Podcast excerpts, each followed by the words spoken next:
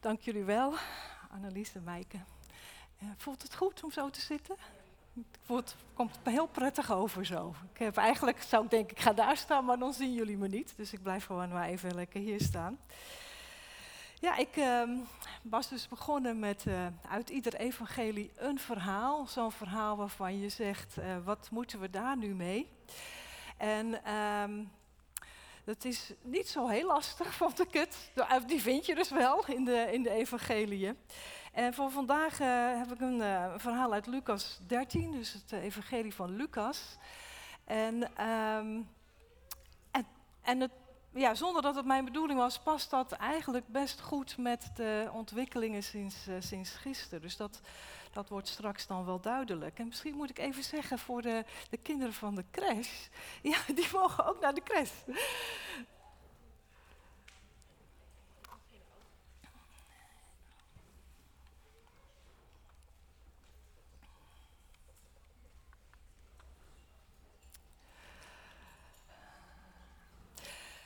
En een uh, belangrijk uh, thema in Lucas, ieder evangelie heeft zo een eigen perspectief, nadruk die de evangelist wil, wil leggen. En Lucas legt ook vooral veel nadruk op berouw, op inkeer en dan op vergeving ontvangen.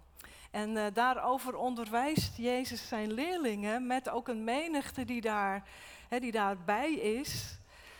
En iedere keer weer probeert hij dat van allerlei verschillende kanten te belichten met verhalen, met onderwijs. En hij doet het ook door best wel confronterend mensen aan te spreken. Hij neemt bepaald geen blad voor zijn mond. En dat roept dan ook dikwijls boosheid op, ergernis, dat ze zo aangesproken worden.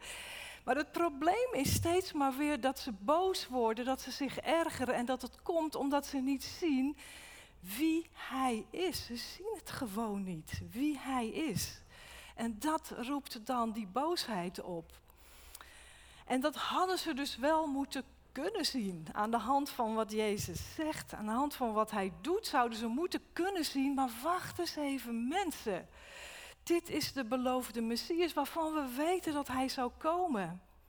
Dat zien ze niet. En, en daarom, hè, Jezus ja, is niet bang en houdt echt een spiegel voor, spreekt confronterend aan. Dus dat gebeurt straks ook in Lucas 13, maar ik moet even terug naar Lucas 12, omdat het daarop aansluit. En anders begrijp je niet van wat gebeurt hier. Dus Lucas 12, vers 54 tot 59. Hij, hij, zei dus tegen de menigte, hij is dus aan het onderwijzen en uh, zegt dan tegen de menigte, wanneer jullie een wolk zien opkomen in het westen, zeggen jullie meteen dat er regen op komst is. En dat is ook zo. En wanneer jullie merken dat de wind uit het zuiden komt, dan zeggen jullie dat er hitte op komst is. En dat is ook zo. Dus, zegt hij, jullie weten dus aan de hand van de weersomstandigheden, weet je dus heel goed de weersvoorspellingen te doen. Daar zijn jullie in getraind. Die tekenen herken je wel, die kun je dus wel lezen en interpreteren. Huigelaars, de aanblik van de aarde en de hemel kunnen jullie wel duiden. En hoe kan het dan dat jullie deze tijd niet kunnen duiden?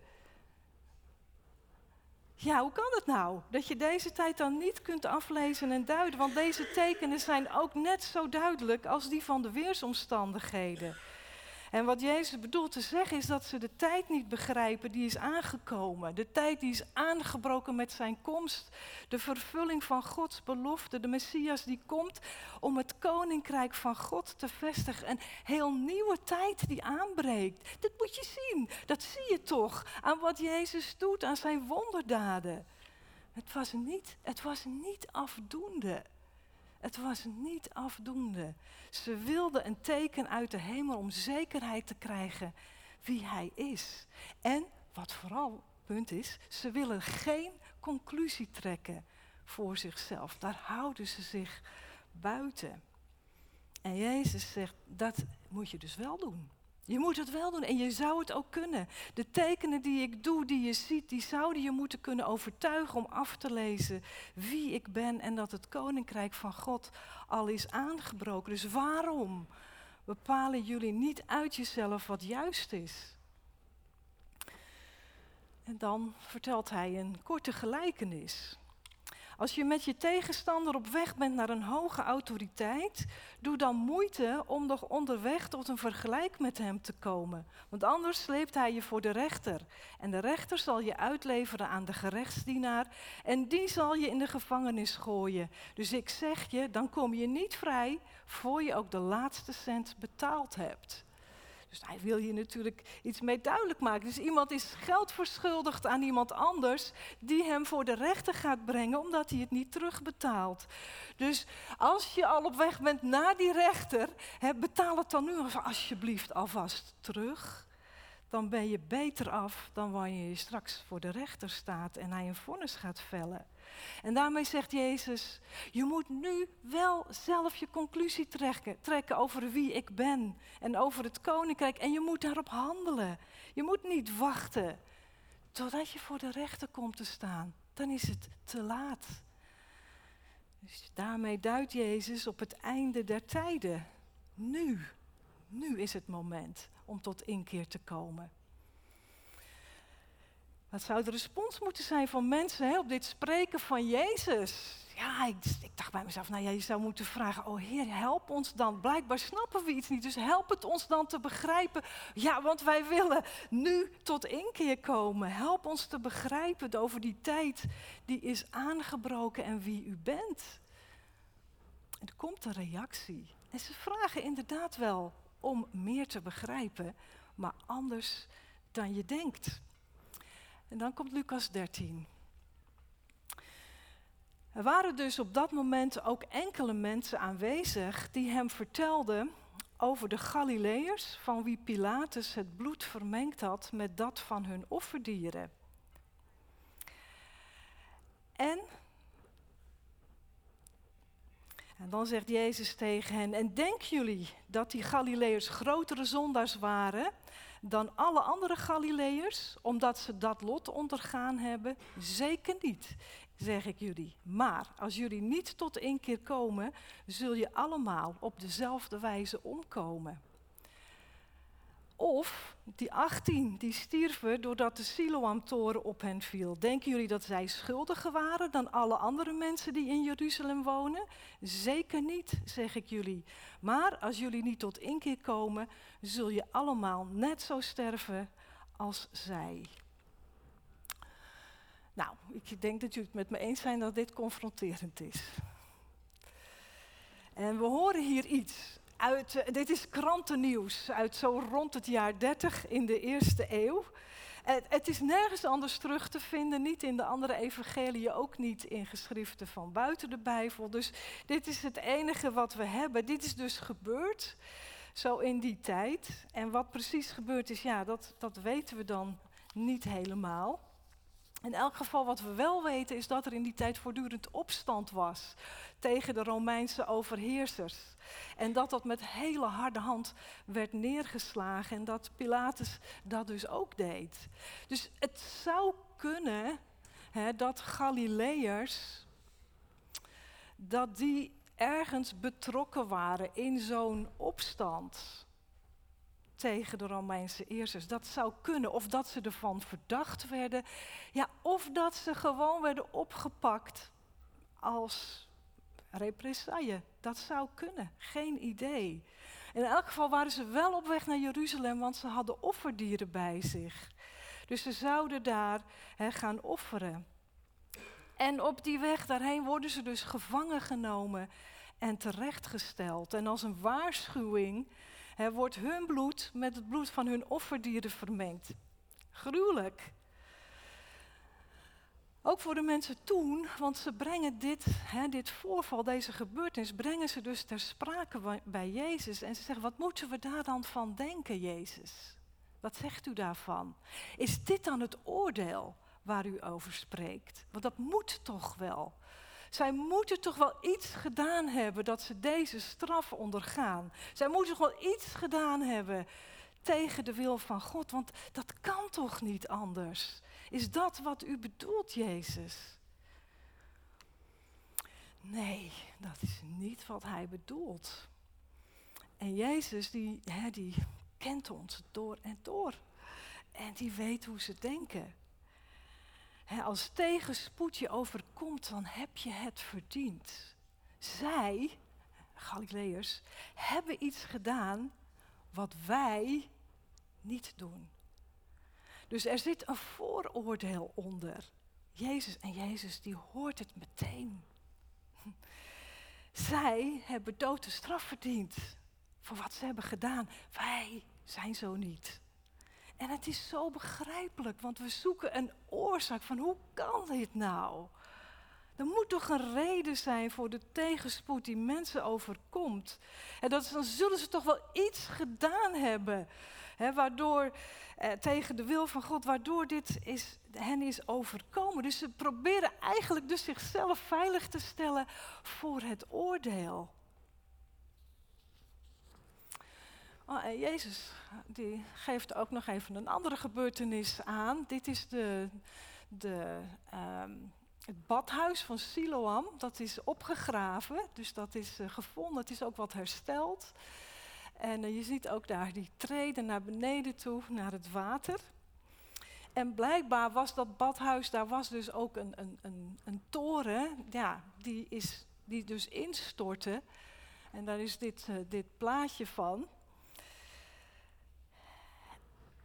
18 mensen zijn daarbij omgekomen. Dat is niemands toedoen. Behalve dan misschien degene die de toren gebouwd had. En dan kun je ook de vraag stellen: waarom nou zij? Waarom nou die 18 mensen? En waarom nou precies op dat moment als zij daar zijn? Waarom? Was daar dan een reden voor? Dat moet toch wel? En Jezus zegt: nee, nee, er is geen reden. Ze zijn niet omgekomen omdat zij zondigen waren dan alle anderen. Dus Jezus veegt alle argumenten, gedachten, vooroordelen, hupsa, zo van de tafel. Die Galileërs, die waren niet zondiger dan dat jullie zelf zijn. En deze twee incidenten zijn niet het gericht van God waarover hij sprak. Dat komt aan het eind der tijden. En dan staan wij allemaal gelijk voor God. Jezus, die, poeh, hè, die zegt dat behoorlijk Als jullie niet tot inkeer komen, zul je allemaal sterven zoals zij. ik dacht bij mezelf, nou, is dat dan een manier van spreken die men toen aankon? Waarvan we moeten zeggen, nou, ik kan het even wat minder. Want nou, zo hoeven we het toch ook niet te horen. Ik weet het niet. Misschien was het net zo hard voor hen als dat het ook voor ons is. In ieder geval blijft de ernst ervoor van staan. Hè. De ernst van toen is ook de ernst van nu. Inkeer is nodig nu, niet uitstellen. Want uitstel betekent geen afstel, zegt Jezus. Want er komt een eind aan de tijd. Ik, uh, lang geleden, toen ik uh, studeerde, toen uh, zat ik, moesten we voor de gesprekken in een kantoor van een van de docenten. En die, die had daar een klok hangen. En die klok die had geen wijzers. Maar die stond in het midden alleen het woordje nu. En wat hij ons probeerde over te brengen is, als je wilt veranderen, hè, als, je, als, je, als je dingen wilt leren en je eigen te maken, dan moet je niet zeggen, nou dat komt nog wel. Maar, dan moet je, maar hij bedoelde dus zeggen, nee, het is nu. Nu is het moment om ermee te beginnen. En ik dacht, ja, als Jezus een klok had gehad, had hij er ook zo heen gehad. Dan had hij steeds gezegd, nee, niet wachten, nu. Nu is het moment om een stap te zetten, om tot inkeer te komen, om berouw te tonen. Opdat je vrucht gaat dragen met het leven met de Heer. Nu is de tijd. En de een is niet zondiger dan de ander. En dus in het koninkrijk van God gaat het niet om vergelijking met elkaar. Die ene daad is niet zondiger dan een andere. En zoals we misschien ook wel eens denken, ja, zoals die en die doet. Dat kan toch niet als je christen bent? Ben je dan wel echt tot geloof gekomen? Ben je dan wel echt tot bekering gekomen als je dat en dat doet? Ja, of het kan ook andersom, dat we denken, nou, die is toch wel echt heel heilig hoor. Heiliger dan anderen. Zoals die met God leeft, zo trouw, zo bezig met de dingen van God, zo heilig, ja, dan bekruipt mij toch het gevoel dat ik het niet goed genoeg doe. Dus bij het onderwijs van Jezus gaat het er niet om dat we naar elkaar kijken. dat we naar elkaar kijken en denken, ja, dat onderwijs voor Jezus, nou, dat is voor, ja, dat is voor jou van toepassing. Of voor jou. Nee, je moet naar jezelf kijken. Onderwijs van Jezus gaat niet over degene die naast je zit. Het gaat over jou. Het gaat over mij. Wat wil het mij zeggen? Hoe wil het mij aanspreken? En hoe roept het dan telkens weer mij tot inkeer op? In de Bijbel worden we steeds opgeroepen onszelf te toetsen. En daar heb ik uh, drie teksten gevonden uit Romeinen 12. U moet uzelf niet aanpassen aan deze wereld, maar u veranderen door uw gezindheid te vernieuwen om zo te ontdekken, ontdekken wat wil God en wat goed is. En volmaakt en hem welgevallig. Dus daar moet je mee bezig zijn. Gaan ontdekken. Of in Filippenzen, ik bid dat uw liefde steeds meer aan inzicht en fijnzinnigheid wint niet dat je dan zo goed en heilig bent, nee, maar dat je kunt onderscheiden waar het op aankomt. En dan zult u op de dag van Christus zuiver en onberispelijk zijn. En die hele bekende uit Thessalonicense, onderzoek alles, maar behoud het goede. Dus dat zijn de woorden ontdekken, onderscheiden, onderzoeken toets jezelf steeds weer, steeds weer. Hoe wil het woord je aanspreken om tot inkeer te komen?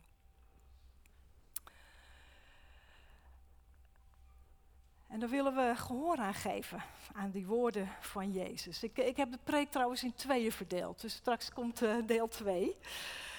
En um, ik wil jullie alleen nog even iets vertellen over hoe ik mezelf hierin heb herkend. Ik uh, herinner mij dus een gebeurtenis, het was in Zwitserland, is jaren terug geweest.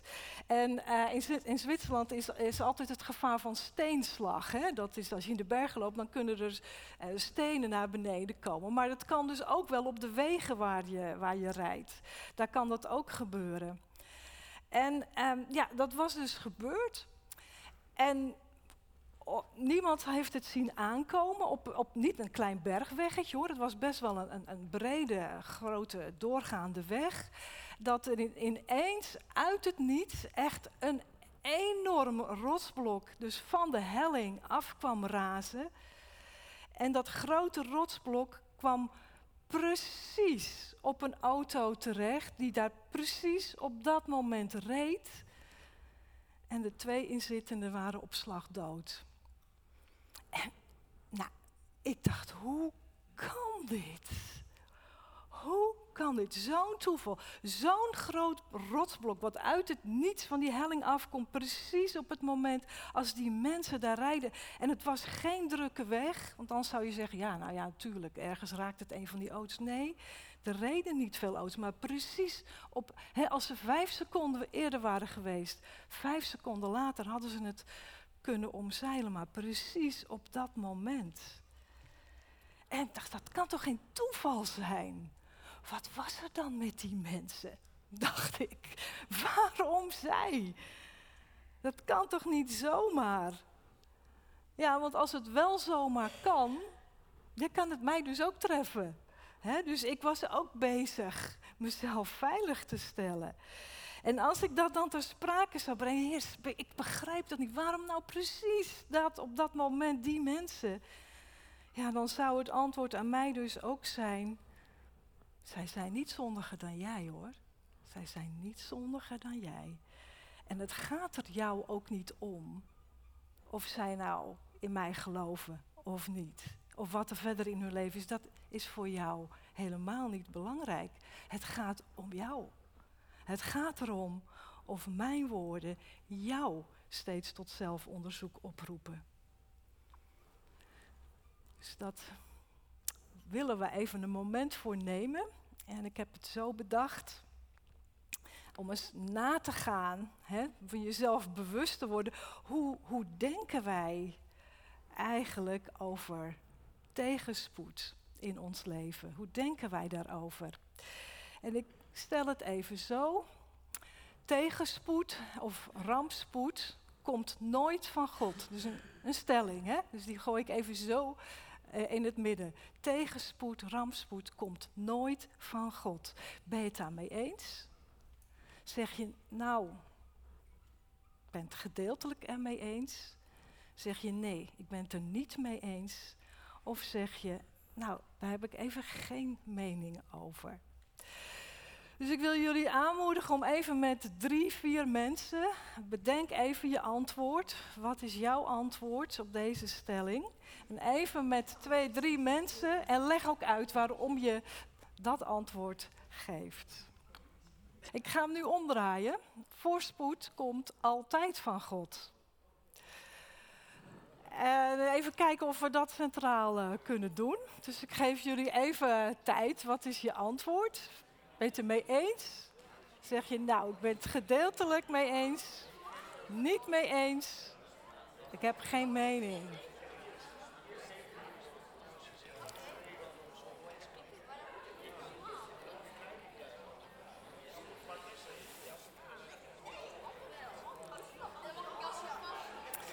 En ik dacht, ik doe het centraal, want ik dacht dat, dat we over deze waarschijnlijk het meer eens zijn dan over de andere. Maar dat weet ik niet zeker. Nee?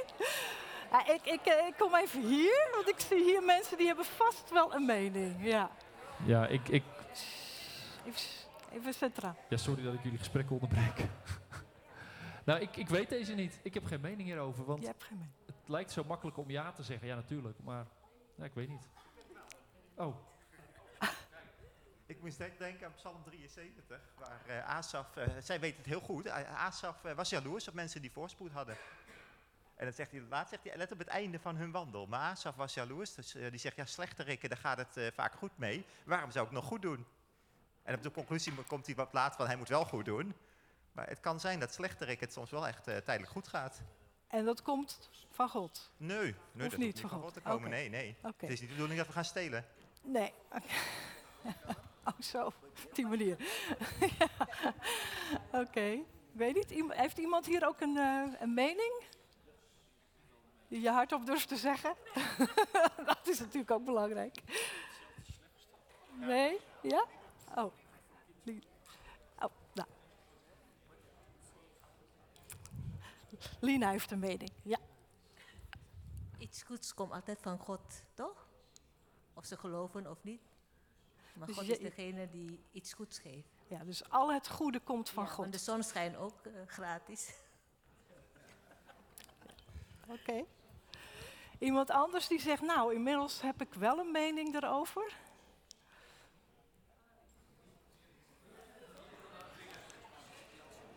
Oh. ja? Um, nou, mening lastig, maar we hadden het net ook bij die andere stelling over God is liefde. Um, dus dan zou je zeggen, God, uh, zou ik A zeggen, eigenlijk wat Lina ook zegt. Maar je hebt ook een, een, een vrije keuze en, die maakt het heel erg ingewikkeld in mijn hoofd, merk ik. Dus ik ben benieuwd of jullie dat herkennen. Ja. Nou, ik zou zeggen, nog meer interacties, leuk. Oh, André. Ja, André ja. We doen gewoon zelf lopen, ja? Je moet hem doorgeven. nou, um, ik ben het gedeeltelijk met Lina eens dat al het goede van God komt, maar voorspoed is iets anders dan al het goede komt van God. Als jij uh, niet gelovig bent en uh, uh, jezelf op de eerste plaats zet en daarmee een groot fortuin verwerft, dan wil dat nog niet zeggen dat dat van God komt. Omdat jij een makkelijk leven hebt en je kinderen alles kan geven wat ze nodig hebben. Dat hoeft niet per se van God te komen. Ja, dan gaan we het dus hebben over wat bedoelen we met voorspoed. Ja. ja. Nou kijk, als, als, als je, als je vasthoudt aan die gedachte, al het goede van, komt van God, dan neig je, nou, dat wil ik niet zeggen hoor, maar dan loop je het gevaar dat je in de prosperity-theorie uh, terecht gaat komen. Ja, ja. Ik bedoel, dat, dat uh, ja. En ik waak me ervoor dat ik daar niet ja, in ga. Dat is inderdaad niet dus waar we willen zijn. Ja. Ja, oké, okay, ja.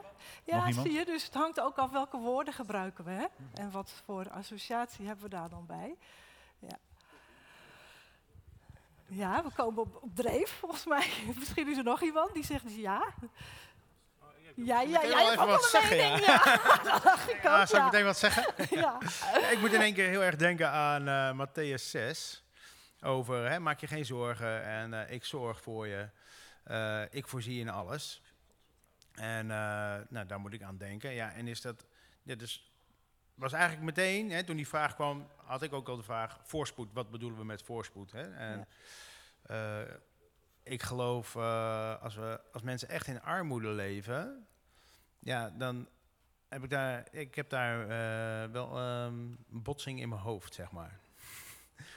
Ook om de, deze tekst, zeg maar. Ik denk, hey, hoe zit dat? Ehm, want God voorziet, zeg maar. Ja. Dus als broeders en zusters met honger naar bed moeten, ja, dat vind ik echt, nou, Is- onderzoek. Ja, dat vraagt heel veel onderzoek, inderdaad. Ja. Oké.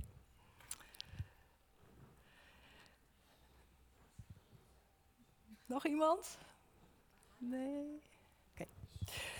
Oké, dan gaan we zingen en dan gaan we straks verder met eh, deel 2.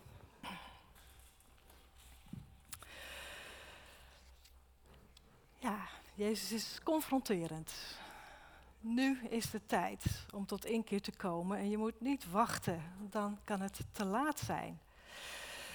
Zwart-wit, hij is nog niet klaar, want dan brengt hij toch nuance aan en evenwicht.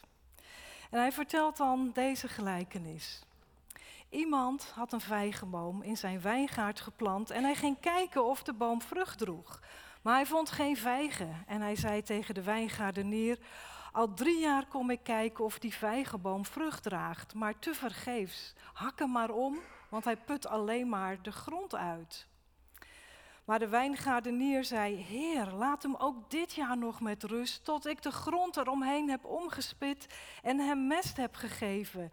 Misschien zal hij dan het komende jaar vrucht dragen. Ja, en zo niet, dan kunt u hem alsnog omhakken. Het is een vijgenboom, de oudste in Nederland, een kasteeltuin eh, in Arsen. En ik heb er geen verstand van, maar wat ik heb uitgevonden is eh, dat een vijgenboom een hele makkelijke boom is, die zelfs twee tot drie keer per jaar vrucht kan dragen. En als hij dus na drie jaar nog steeds geen vrucht draagt, ja, dan gaat het ook echt niet meer komen. Heeft iemand er een in zijn tuin staan? Ja, jullie, ja. Klopt het? Klopt?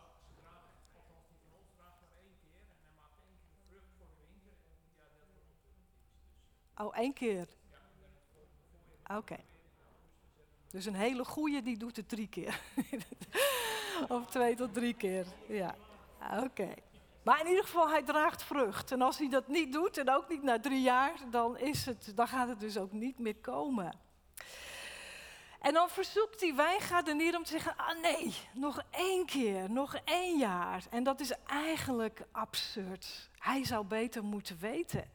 Want het is absoluut dus duidelijk dat deze vijgenboom geen vruchtbare boom is. Maar hij wil alsnog nog meer tijd en hij gaat er nog eens een keer extra aandacht en energie aan schenken. De grond omspitten, er goed mest nog in doen. Terwijl ik begrijp dat een vijgenboom eigenlijk ook geen bemesting nodig heeft. Tenminste niet in dat klimaat, misschien hier wel. Het is eigenlijk gewoon dus een onvruchtbare vijgenboom die gewoon in de weg staat. Hè, en plaats zou kunnen maken voor een vruchtbare boom. En dan krijgt hij alsnog buitengewone zorg en aandacht. Nou, ik denk dat het niet zo heel moeilijk te begrijpen is wat Jezus hiermee wil zeggen. Het is iemand die niet tot inkeer komt door de woorden van Jezus, die is nog niet meteen veroordeeld. Er wordt tijd gegeven. Heel veel tijd heel veel zorg en heel veel aandacht. Zoveel dat wij zouden zeggen, nou, dat is toch absurd. Dat gaat toch niet meer goed komen. Die persoon is zo vijandig tegenover het evangelie. Die staat er zo mijlenver van af. Vergeef ze moeite.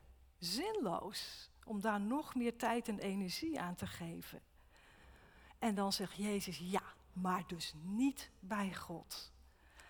Want God blijft erin geloven. Hij blijft proberen, zelfs tot het absurde aan toe. En dan zeggen we ja, en dat is dan dus genade. Gods genade. En dit gedeelte bepaalt ons er maar weer eens bij hoe ver dat dan reikt. Zo ver dat wij het niet kunnen bedenken. En zover dat wij eigenlijk ook zeggen, nou ik weet ook niet eens of we dat wel willen. En zover dat wij moeten zeggen, nou zover kunnen wij het niet opbrengen. dus zo brengt Jezus evenwicht hier. Aan de ene kant zegt hij, nu is het moment om tot inkeer te komen. Niet langer dralen, niet langer wachten, want dan kan het wel eens te laat zijn. En aan de andere kant zegt hij, en toch geeft God nog heel veel tijd. Hij gaat er alles aan doen om iemand tot inkeer te brengen. Het is wel zo. Het oordeel komt en het vraagt dus om ernstige waarschuwingen. En tegelijkertijd ook de hoop dat mensen tot inkeer komen, dat volken tot inkeer komen. ook als wij die hoop al lang hebben opgegeven. En ik zou me heel goed kunnen voorstellen dat je misschien nu aan iemand denkt in je familie of je vriendenkring, die, die, waarvan je zo hoopt dat die tot inkeer komt, waar je ook voor aan het bidden bent. En dan zeg ik, ah joh, dat is dit, want is dit dan een hoopvolle boodschap voor je? die zegt, geef het niet op, want God geeft niet op. Bid dat hij meer tijd geeft, dat hij genadig is, dat hij de grond omspit, dat hij bemest, dat hij alles doet wat mogelijk is, want God blijft erin geloven. En dat geldt niet alleen voor individueel mensen, maar dat geldt ook voor volken. En ik had dit eigenlijk nu verder toegespitst op ons eigen land, op de aankomende verkiezingen. Maar met de berichten van gisteren over een geweldsexplosie in, in Israël, dacht ik, nee, ik denk dat we het daarover moeten hebben, over wat er in onze wereld aan het gebeuren is. Want het ene bericht na het andere komt naar ons toe. Dus ik denk dat dit gedeelte, dacht ik bij mezelf, wat, wat is dit eigenlijk nu ook goed van toepassing op wat wij horen dat er in de wereld gebeurt? Want aan de ene kant zegt Jezus, ja, er gaat recht geschieden. God gaat recht spreken over al het onrecht wat gedaan wordt. En dan kunnen we ergens ook ons in, ja, een soort van geruststellen dat God dat hij dat in zijn hand heeft, dat hij dat gaat doen. En aan de andere kant zegt Jezus, en ja, er is ook nog dus heel veel tijd. Tot in het absurde toe in onze ogen. Dus beide. Ja, er is oordeel, er wordt recht gesproken. En ja, er is dus ook nog heel veel tijd. En daarvan denk ik af en toe, weet niet, kan ook zijn met mijn leeftijd, dat, uh, dat ik denk, nou van mij, hè, van mij mag het klaar zijn hoor, Heer. Van mij mag het klaar zijn. Hoeveel tijd moet er nog gegeven worden? Hè, hoe lang moet dit nog doorgaan? ik weet niet of jullie dat ook denken.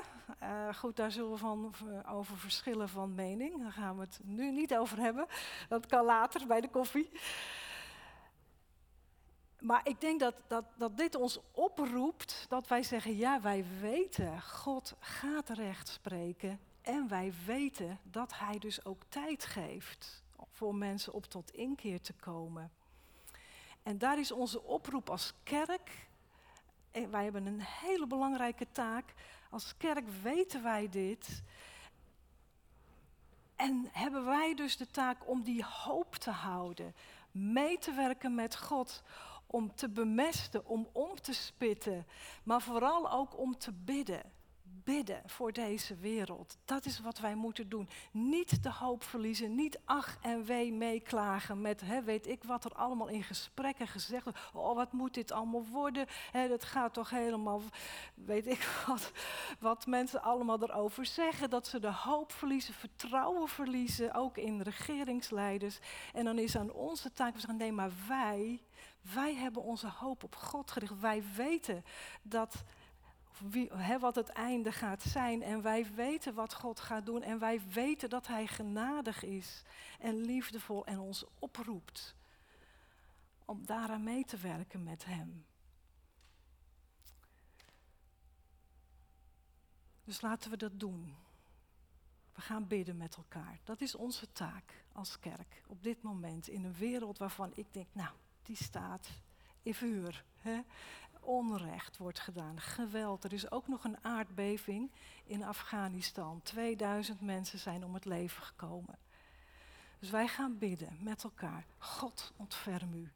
God wees genadig en God spreek recht. Dus ik wil jullie vragen om ook weer in kleine groepjes met elkaar hè, te bidden.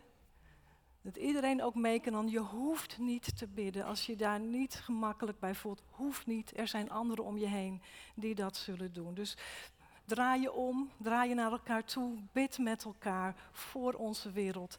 En bid en spreek tot God. En dan zal ik het afsluiten.